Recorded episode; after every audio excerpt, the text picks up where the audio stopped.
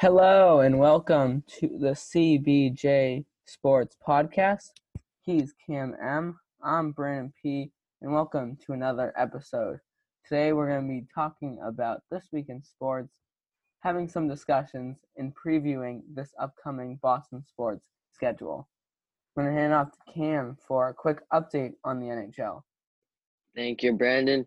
Yes, as we saw yesterday on Tuesday, we had our first exhibition matches between the Penguins and Flyers, Maple Leafs, Canadiens, and Oilers and Flames. Great three games there. And today on Wednesday, we have a full slate of from starting at 12 p.m. all the way through till about 1 in the morning Eastern Time. We have hockey games today, about six games today. And tomorrow we have three games, our last three exhibition games before the tournament starts on Saturday, August 1st. The rinks look good, the arenas look good, teams look like they're getting ready, and should be exciting to see what happens next. Back to you for NBA and MLB updates now. Yeah, thanks, Cam, for that NHL update. Uh, NBA is going to start around uh, this weekend tomorrow with the Jazz and Pelicans tipping off at 6:30 on TNT. You can catch all NBA games on TNT, ABC, and ESPN, all national television, or on your local uh, NBA channel. Uh, we've seen a lot of teams. Uh, all the teams are now in Orlando, and uh, we're actually going to see uh, first game tomorrow, as I mentioned. But some notable things we've seen from the NBA is uh, what players have brought, and uh, some players have brought some fun things to uh, keep them closer to family, like Jayson Tatum bringing his books to read to his son, or we have some other players bring, bringing some video games to keep themselves busy.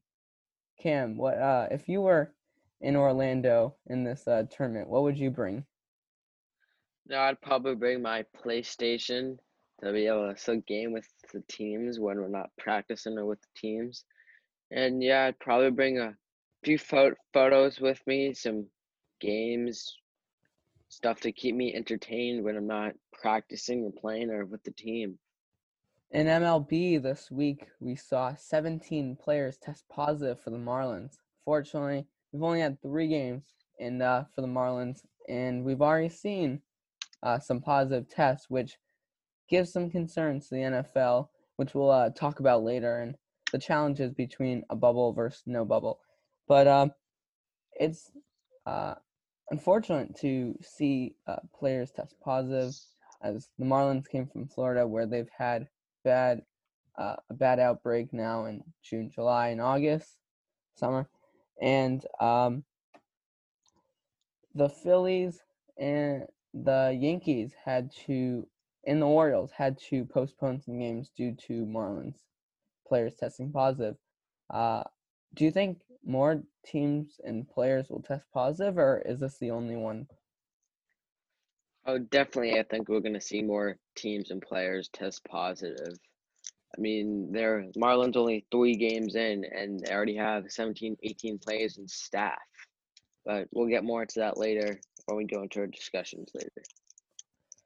And next up, with our NFL news, we have a lot of players deciding to opt out of the league we had six Patriots players opt out, including Marcus Cannon, Patrick Chung, running back Brandon Bolden, Danny Vitale, Najee Toran, and Dont'a Hightower. So that leaves that leaves the Patriots without for the upcoming season Tom Brady, Kyle Van Noy, Duron Harmon, Jamie Collins, Danny Shelton, Landon Roberts, Ted Karras, Nate Ebner, Phillip Dorsett, Dont'a Hightower, Patrick Chung, Brandon Bolden, Danny Vitale, Najee Toran, and Marcus Cannon. So Patriots are losing a lot of players there, as we'll talk about later. If we will see more players take this decision to opt out of the season. I wonder if we'll see more players. But for right now, uh, these are the six players opting out for the Patriots. Uh, and we may see more as the NFL also has concerns with not playing a bubble. And after what MLB had this opening weekend, NFL may have uh, new thoughts on their season. Uh, this week MLS. uh, had their started their playoffs, and uh, last night we completed the round of 16. Unfortunately for uh, Boston fans, uh, the Revs did not make it as they let up a 1 0 loss to the Philadelphia Union. So sad for them as they uh, ended their time in Orlando. But as players uh, reconvened with their families, families and kids were much happier, and smiles were across all faces. So MLS, if you don't remember, had two teams withdrawn from the tournament, Nashville and Dallas, for positive tests. Even though they were in a bubble, they still had some positive tests as Texas was hit hard. But they were out the tournament. We had group play, uh, 9 a.m., 8 p.m., and 10:30. So avoided the heat, and now we're on to the playoffs of the tournament. All right, discussion time. Marlins uh, is the real question. Are we gonna have a season with 60 games, or will it get cut short? Oh, definitely. I think. I mean, it's. We saw the NHL and NBA do it in a bubble, and both of them had zero positive tests in their last testing phase. But MLB, like we said, decided not to go in that bubble. And yeah, like we see here with the Marlins having 18 players and staff test positive. So I do not think the MLB will be able to finish the season without a change in however they're playing their games. It's going to be very interesting to see what they do, but yeah, I think the MLB is in a lot of trouble in their upcoming scheduling games because you can't you can't have more of these players and staff test positive like that. We're just being three games into their own season. Should be a challenge the MLB is going to face, but the, we're definitely going to have to see a change here if they want to be able to finish this 60 game season with playoffs to be able to finish it successfully.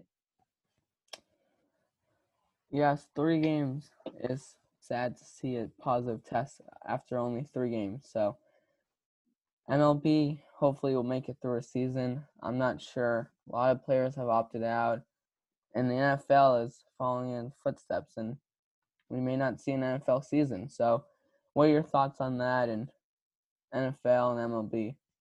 Yeah, we saw a bunch of players opt out of the MLB season. Now we're seeing them opt out of the NFL season too. Um, I think this will impose a challenge for the NFL and teams because they're losing a lot of key players. Like we saw with the Patriots there, they've already lost six players where a good amount of them, those players start games and contribute a lot.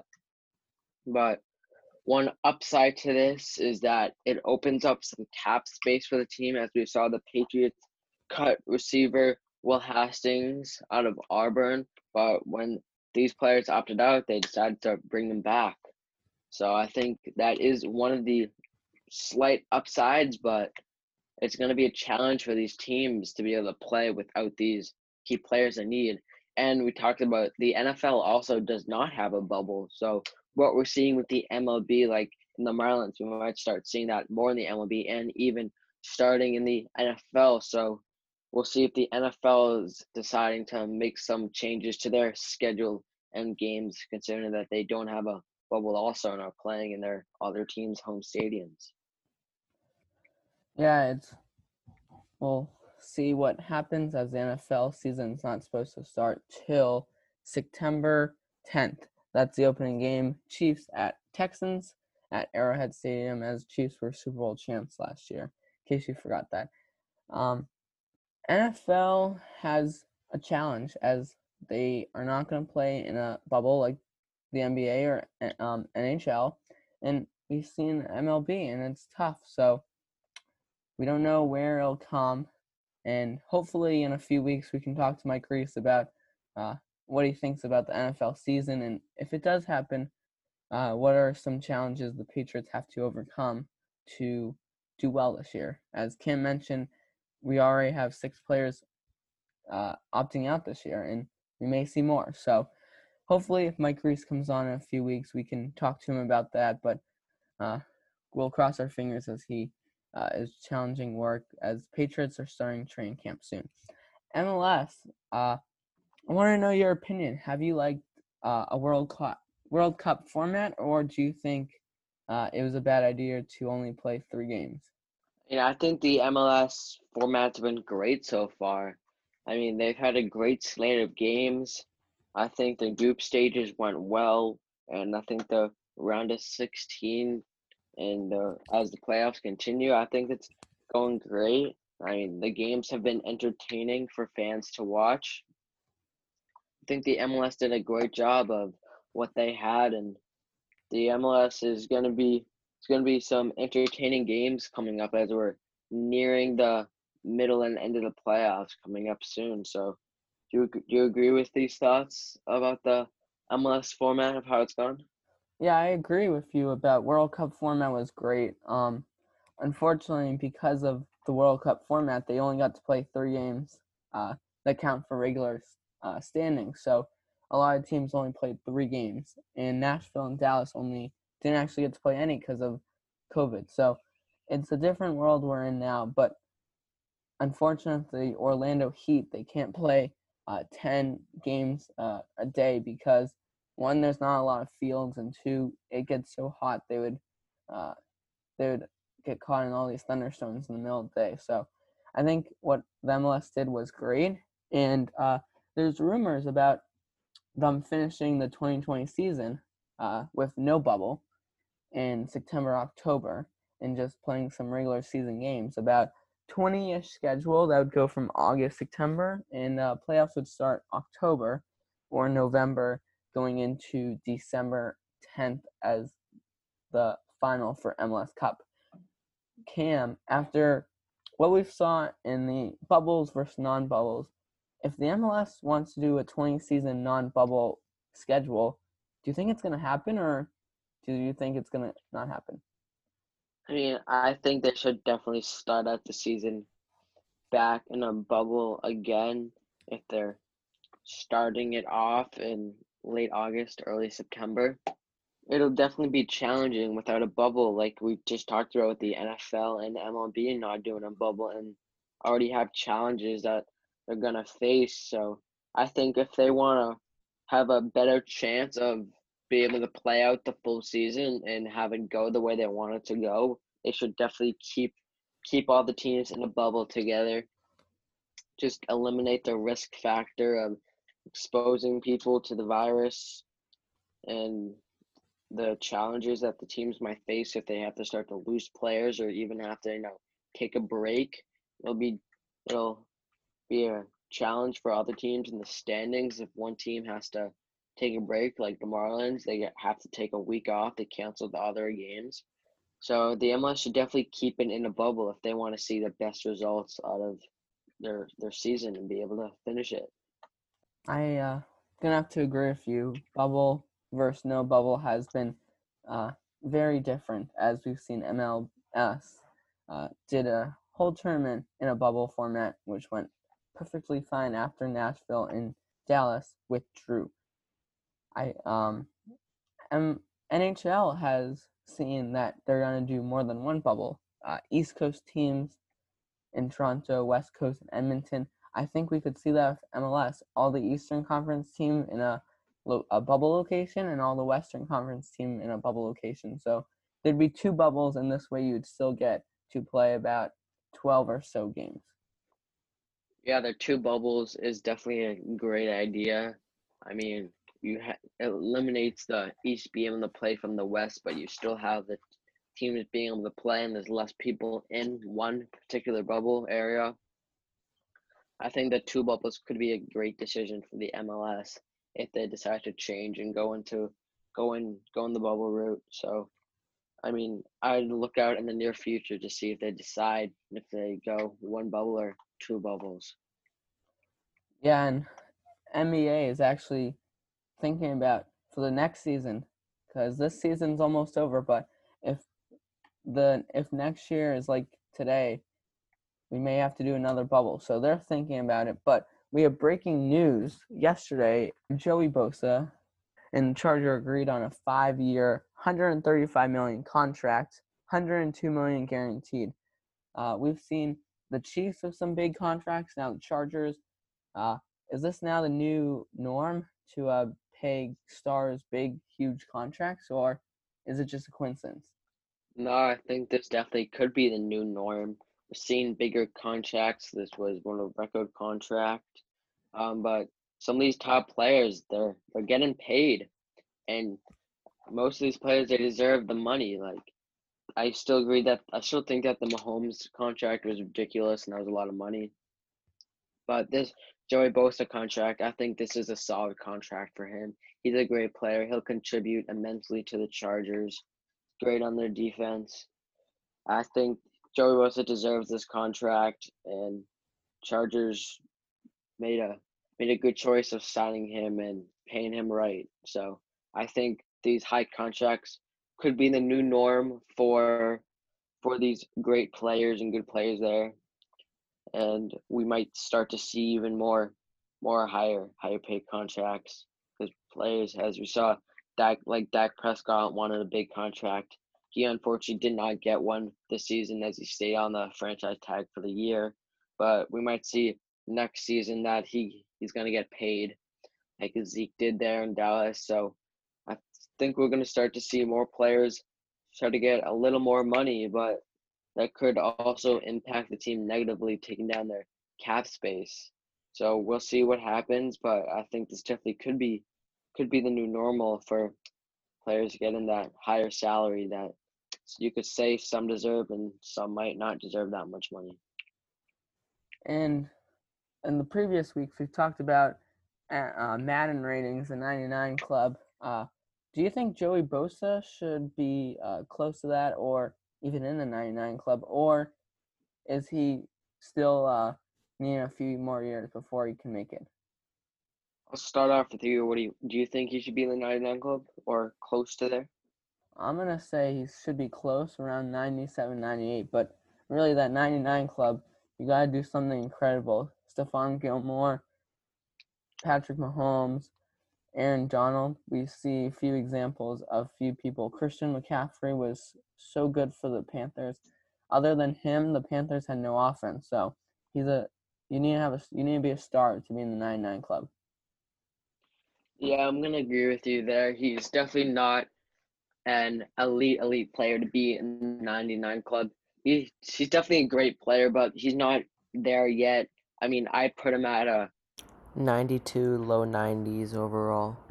He's he's a he's a great player, but like you said, you have to do you have to be do something incredible to get in that 99 club.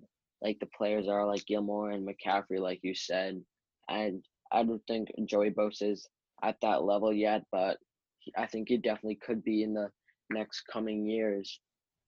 So we'll see what he does, but he's a he's a great player for the Chargers to have, and Chargers might be a little underdog team this next year with new quarterback Justin Herbert. So we'll see what the Chargers can do. They are in that tough division, but they should be. They, sh- they might be a team to look out for under the radar there. Well, Cam, thanks for your opinion on NFL. We've had lots of discussions. But I want to go before we go into the NBA predictions. Um, while we're talking about signings, let's talk about the Mookie Betts signing with the Dodgers. You know, 12 years, big contract, 365 million. I know we talked about this a little bit with the Mahomes, but do you think that he deserved this big contract, or the Dodgers? You think the Dodgers should have signed him to maybe a shorter year contract, not 12 years, maybe like a eight year contract or something like that? Well, my opinion's probably gonna be the same about Mahomes he's an injury factor and longer contract is a little worried for those teams because usually paying a lot more money and if they're an injury concern they may not make it all of the years of the contract. So 12 is a lot uh, we saw it with Mahomes and Betts now and I think the Dodgers are going to be in the same boat with Betts as they are uh, the Chiefs are with Mahomes. So I'd probably say my answer is about the same as what I said about Mahomes if you're curious about the Mahomes uh, contract and you want to learn a little bit more about that, go over to episode two or three. Uh, that's where we uh, talked about the Mahomes contract and the defensive tackle Chris Jones because Chiefs have been are now in the same boat as the Dodgers, and we've been uh, discussing a little bit about bigger contracts and injury concerns. if you're new, we also have an Instagram account, CBJ Sports. We posted a few things this week: the Jamal Adams uh, trade and uh, Seattle Kraken. So we usually post that when we have a new episode. So if you follow CBJ Sports, you will get all the new updates on sports and also uh, hint at uh, watching the latest episode. But I want to talk to you as the NBA is starting tomorrow. A quick NBA preview for uh, few of those folks who uh, haven't been thinking about NBA, and now that it's starting tomorrow, uh, they need to get caught up on their team. Me and Jason talked about this the first episode, which you can watch on YouTube, Spotify, or Apple Podcast. Or if you don't, you can get caught up uh, right now with me and Cam. So tomorrow, as I mentioned earlier, uh, the NBA is going to start with the Jazz and Pelicans, 6:30 p.m. on TNT. Opening game continues with the Clippers, Lakers in um, Orlando at 9 p.m. on TNT. So that's our opening day, and to kick off the NBA on Friday, we see most of the rest of the teams. Some notable matchups: we see the Celtics Bucks. Uh, that game will be on ESPN. We got um, Sacramento and uh, San Antonio, some good teams. Uh, we know we have the um, Pelicans versus Grizzlies, Ja Morant versus Zion on the fourth. So that'll be something uh, we're looking for. Actually, it is on the third, where you can watch Memphis, New Orleans, 6:30 p.m. Monday, August 3rd on ESPN. So we got some notable matchups to start. Um, Toronto, Miami, always a good Eastern Conference rival, but uh, a lot of people uh, are thinking about the Nuggets with a new Jokic. So, Cam, what's your thoughts on this opening weekend, and um, do you think the Nuggets are contender for the West? Yeah, I mean, a lot of people are excited to see, you know, basketball is back and sports are back, but the Nuggets, they definitely could be contenders there, you know. They're not they're not one of the favored teams, but they definitely could be. And I say they they got a good shot, you know, come out strong and really prove themselves there. So the Nuggets, think I think they got a good shot, you know, to go far in this NBA playoffs. Yeah, and we'll see how far um, some of these teams will go. Most of the teams are in, in new rule for this little tournament style playoffs eight game seeding games the eight and nine seed, if they are under uh, about three games, they will have a play-in game. Uh, and um, Cam, what are your thoughts on this? And is it a good bonus for the uh, playing back and uh, back to play tournament? I think the play-in game is a good rule they added. You know, gives gives teams a extra shot there, but I mean, we'll see how this rule really affects affects the players and teams and going into the tournament. I don't see it being a huge factor, but definitely could be a small factor there for these teams. And should be exciting to see um to see these teams get back and playing again. I think if I recall in the first couple episodes, we talked about a lot of NBA players opting out as they were one of the first leagues to go to um, restart. They didn't restart games, but they had to uh, make a decision if they were going to play or not, like the NFL is doing right now. So, me and Jason talked about that, and the Nets and the Wizards were about two teams that were missing uh, some players, some due to COVID, some due to family emergencies. And do you think that'll impact uh, the East or no? I think it could impact the East, but like you said, the teams they got to play with what they have, so it shouldn't be. It'll definitely impact teams, but at the end of the day, you know, a team's a team. You got to play with what you have. Just like if a player's injured and can't play, you still got to play without the guy you got. So it it should impact a little bit, but you know, you got to got to make do with what you got and the Nets and the Wizards are both teams that will face the Celtics. As I'm going to quickly go through uh, the schedule, you can uh, make note of some notable games you might want to watch. So we talked about the Bucks on Friday. Uh, they're going to play the Portland Trailblazers on August 2nd. Uh, Miami Heat, that's a great matchup. Celtics Heat uh, is a rivalry since uh, LeBron was on the Heat. So if you can remember those times, Dwyane Wade LeBron James on the Heat, that's a how long the rival goes. Brooklyn Nets will be uh, will face the Toronto Raptors, always a good team in the East in our division. Orlando Magic, Memphis Grizzlies, and the Washington Wizards will round out our schedule. Uh, pretty easy schedule, as I talked about, Jason and Cam. What's your prediction on how many games the Celtics will win? Um, out of these eight games, I gotta see the Celtics at least going Four and four. I mean, they don't got they don't have the easiest schedule for sure. Their first game against the Bucks there definitely definitely will be a challenge to them. But you know, the Celtics they they're a good they're a good team. I think the Bucks will probably beat the Celtics there, but I mean, I can see the Celtics coming on top and the Wizards, Grizzlies, and Magic and Heat and Nets. I mean, I have the Celtics going five and three, four and four. Should be exciting to see what the Celtics can do. You know, they got great, great, great offense with Jayson Tatum, Jaylen Brown, Kemba Walker. Should be exciting to see what the Celtics will be able to do against these power teams like the Raptors and Bucks and teams like that. So the Bucks are locked in for the number one seed. Uh, Celtics can either go from two, three, or four. So one of those teams that are in the contender for the top four is Miami Heat, but they have a much harder schedule. They play the Nuggets, the Raptors, the Celtics, Bucks, uh, an easy game against Suns, two against the Pacers, and Thunder. Uh, how do you think the Heat will do? And is this definitely a much harder schedule than the Celtics? Um, yeah, I think the Heat do have a harder schedule than the Celtics do, but you know, the the Heat they're they're a good team. They're not they're not like you said how they were before with LeBron, but no, they're a good team. They should be able to, you know, they should be able to get a little little done.